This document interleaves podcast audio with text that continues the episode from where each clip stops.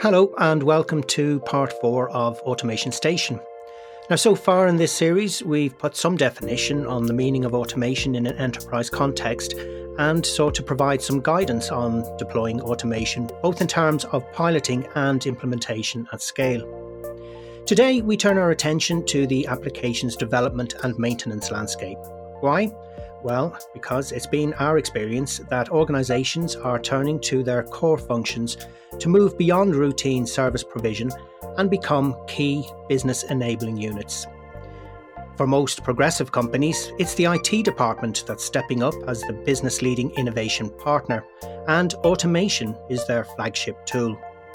I'm Brian Doherty, and to help me find out what's driving this newfound faith in IT, I'm joined by Gary James, who is head of Capgemini's ADM Next offer in Europe and has an extensive career in sales and go to market strategy around application services. Gary, you're very welcome.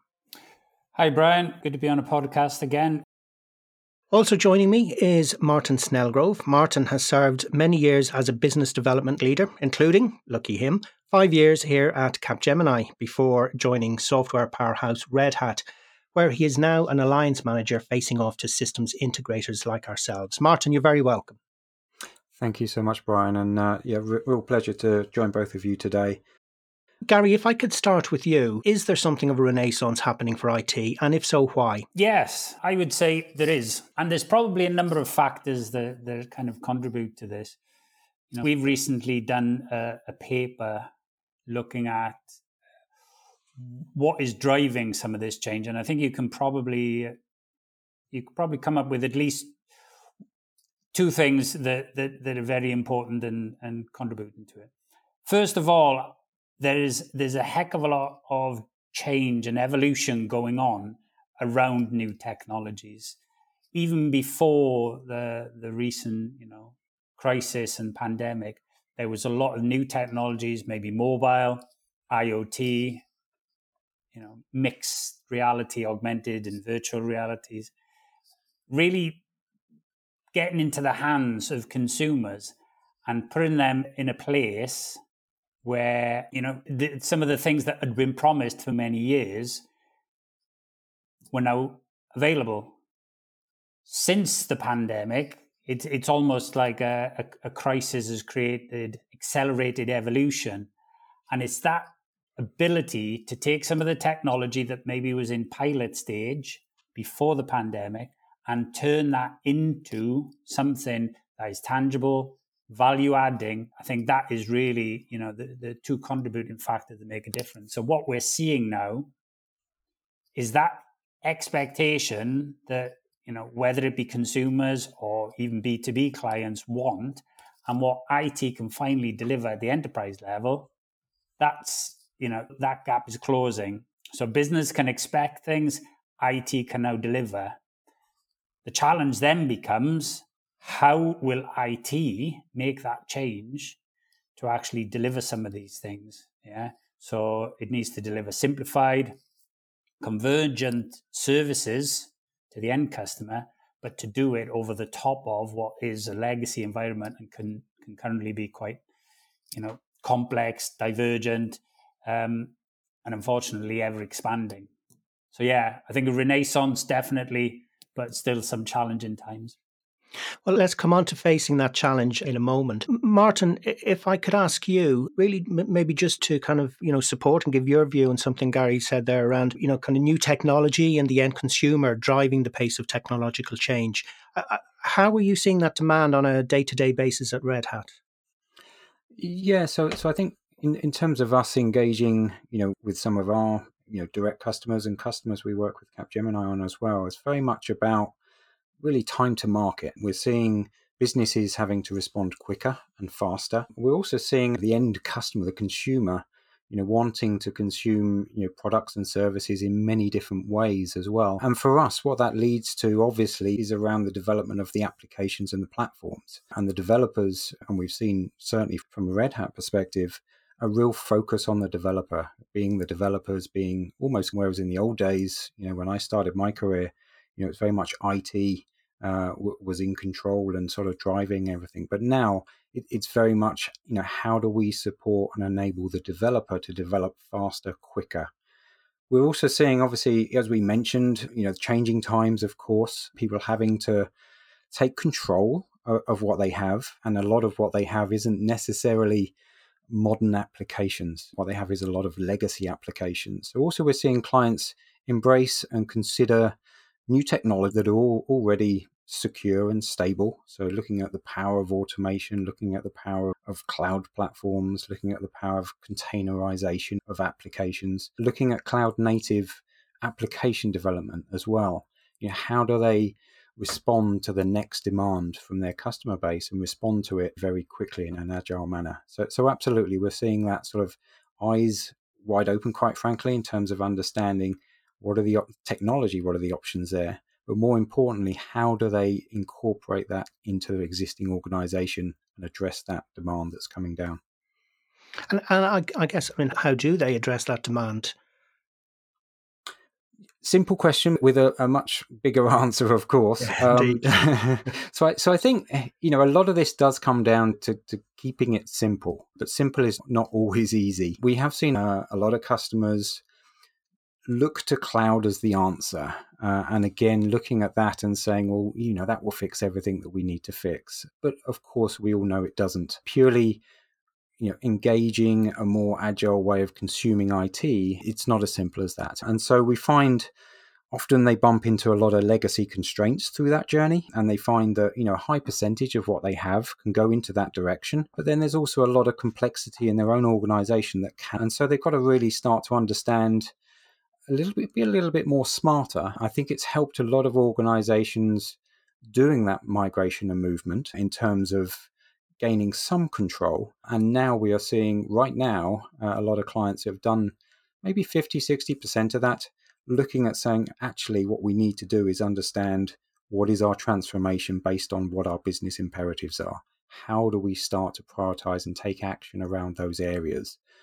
when you get into that next layer of understanding, of course, it is about ensuring that they're satisfying the demand from the business, uh, which is again back to those applications and back to those platforms supporting the business and enabling that to happen seamlessly, almost so that the consumers of these services, IT services, uh, within their business, they don't have to ask; it's already there before they need it. So again, you know, looking at enabling automation across your, your entire business, you know, very much automation first, is also a key initiatives that some are looking at. But again, you know, it's not one initiative, it's many things and prioritizing those in the right order to get the business requirements that they need. And we, I mean, we started the, the, the podcast. I described what I termed a newfound faith in IT, and I want to explore a little bit more about the relationship between you know the business in inverted commas and and the IT department. And it seems to me that IT is much more business savvy. Martin, you've just alluded to that, much more aligned to business goals. Could, could I ask you both maybe to comment on that? If you know that kind of um, blurring of the divisions of the lines between the business and IT. Yeah, certainly. So, so a lot of this comes down to you know, development and operations. And again, this has been talked about by many, but not necessarily implemented. And again, we see that balance of power, quite frankly, within many enterprises in terms of, well, who's in control? You know, is it the operators or is it the developers? And actually, it's getting that balance right brings the most reward for organizations. So, yes, you know, historically we've seen, you know, it's IT there and the business there. But more and more, we're seeing blurring, quite frankly, between the two, where developers now do operations and operators do development as well. And it's taking on quite a challenge, quite frankly, in terms of organizing that within these massive enterprises, which typically have been a number of different sort of towers, you know, be it the storage tower, the server tower, etc., etc. So embracing that sort of change is less about technology sometimes and more about the people and the organization as well. I think you're right. And I, I kind of extend the vision of the people. If you think about it, when it comes to really delivering on the commitments that we have nowadays from an IT perspective, especially when innovation is kind of on the up and the up, we're really talking about a supply chain of people or, or you know, the term that's most often used in, is an ecosystem. So it's kind of important as a partnership working with the customer to, to, to look at what is the ecosystem. So if you're the customer, to think about not just one provider, but think about how you organize your processes to work with different third parties in your ecosystem to, to create what is quite often quite a diverse and complex network of partners. Uh, you know, some of your external third party suppliers will be really important in delivering those skills that are maybe not so important to keep anymore in the same way that automation can be a way to drive operational efficiency and to reduce cost in the same way identifying third parties and including them in a in a very uh, flexible ecosystem can do exactly the same thing. I think the important thing for me in in all of this because there's there, there will always be new technology coming out, yeah, new ideas, new things, you know, new toys for want of a better term. The important thing is really to think about what's the long term focus take a holistic big picture view from a from an organization perspective and think about what the business priorities are yeah? then align your intentions and your ecosystem then to those priorities to ensure that they're helping IT to ultimately support the business on its transformational journey yeah and so whereas maybe over the last few years a lot of IT providers have, have really focused on cost and therefore become suppliers.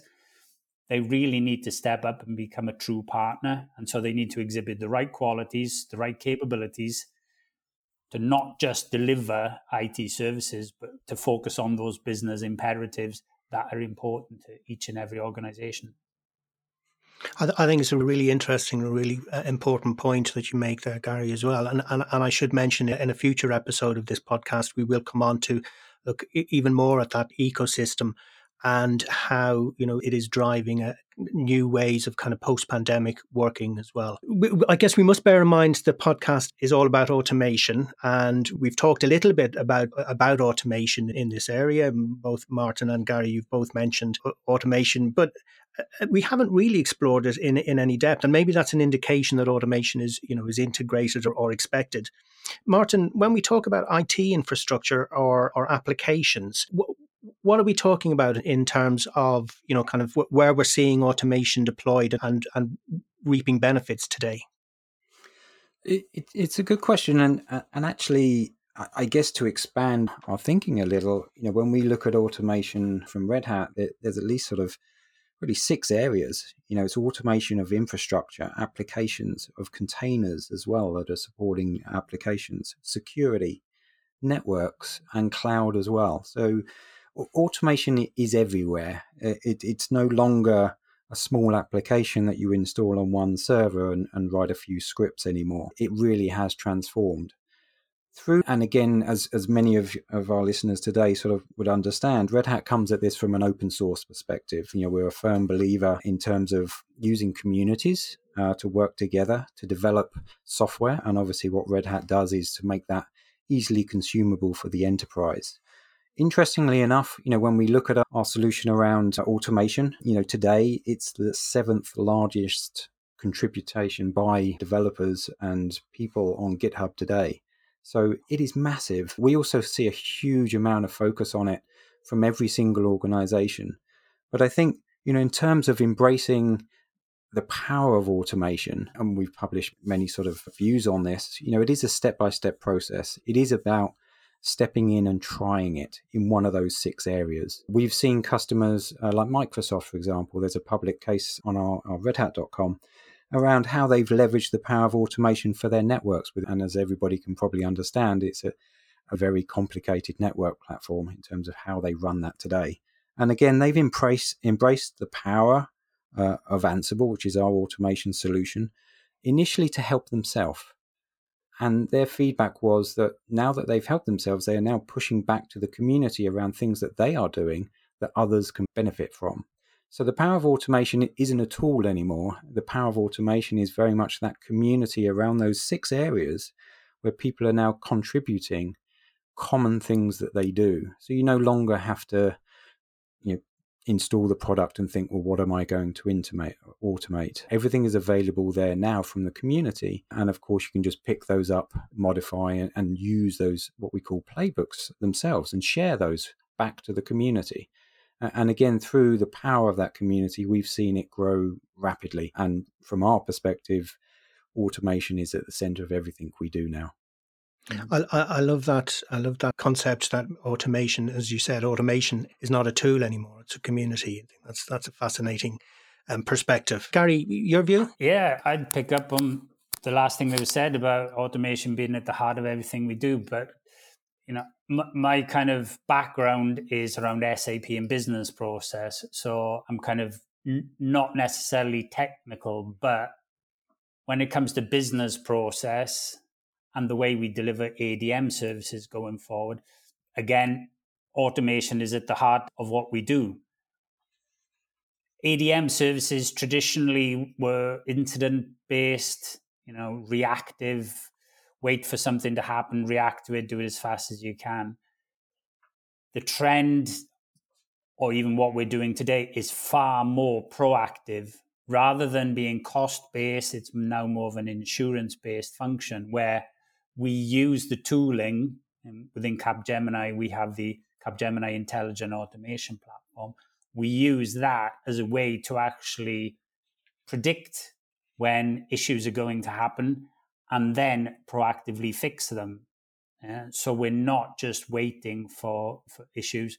We're moving forward and I suppose shift left the problem, react to the alert, stabilize the business process and make it more resilient. So that's a big change in the way that services are delivered to more uh, process. But there, there's also a positive spin off in that many of the automation tools that we use in order to, to achieve that, things like you know artificial intelligence, machine learning, some of the, the robotic process automation tools as well, can be repurposed to focus on the business process. And whilst we're increasing stability in the application and the infrastructure state, we're also using exactly the same tooling to drive forward business process improvement. So, you know, in short, across both IT and business, using uh, our Capgemini Intelligent Automation platform, we can drive more efficiency, so operational excellence, improving time to results and reducing cost on a particular business process, but also more agility then by bringing together the different components into this ecosystem concept we touched on so that we can drive a far more far more efficient multi-speed flexible landscape ultimately what that allows us to do then which is really what you know the key focus in any of this is to drive more innovation, less inefficiencies, and more business benefits. Yeah? So automation becomes that key enabler to deliver a far more value adding service and a far more focused service on business outcomes, not just IT outcomes. Indeed. Well, I think we've covered a lot of ground uh, in the past few minutes, but it's crystal ball time now for you both. I wonder Maybe to finish, if I could ask you both to note one absolutely essential consideration for applications development and maintenance for the coming, um, let's say, couple of years. I think an absolutely essential consideration is alignment to business. There are a whole raft of tools, toys, all them, you know, many things that IT people can get very focused on and enjoy doing things with. But unless we keep the business and the ultimate outcome in business terms at front of mind, we can waste a lot of time. So let's make sure we keep any automation discussion, let's keep the business at the front of it. Wise words. Thank you. And Martin. Yeah, so I absolutely agree with Gary there. I, I would add you know, for me, it's about choice. And I think Gary touched on this a little bit earlier about, you know, taking a long term view. And what we find is that when you look at obviously a, a, development platform, and application, there's a lot of complexity in there. You have a lot of providers and a lot of solutions in there too. Keeping it open and knowing that you've got choice not just today, But in the future, if you choose to change things and that you don't experience lock in or certain sort of dead ends in terms of things you've got to throw away and start again, it is critical. So I think when you look at an organization to engage with to help you, you know, be that from the services or from a solution perspective, you've got to keep it open and have that choice now and in your long term vision as well. Thanks, Martin. Well, that's it. Let me say thank you, first off, to both Gary James and Martin Snellgrove. Thank you, gentlemen, for your time, your participation, and of course, your insights. In the next podcast, I've mentioned it earlier, we'll be rather ambitiously exploring the future of work. And I promise you that'll be more than about just managing home workers. But uh, Gary and Martin, thank you very much both. Thank you. That's it for this episode of Automation Station, which was produced and edited by the Capgemini Social Content Studio written and presented by me, Brian Doherty, with original music from Abhishu Rakshit.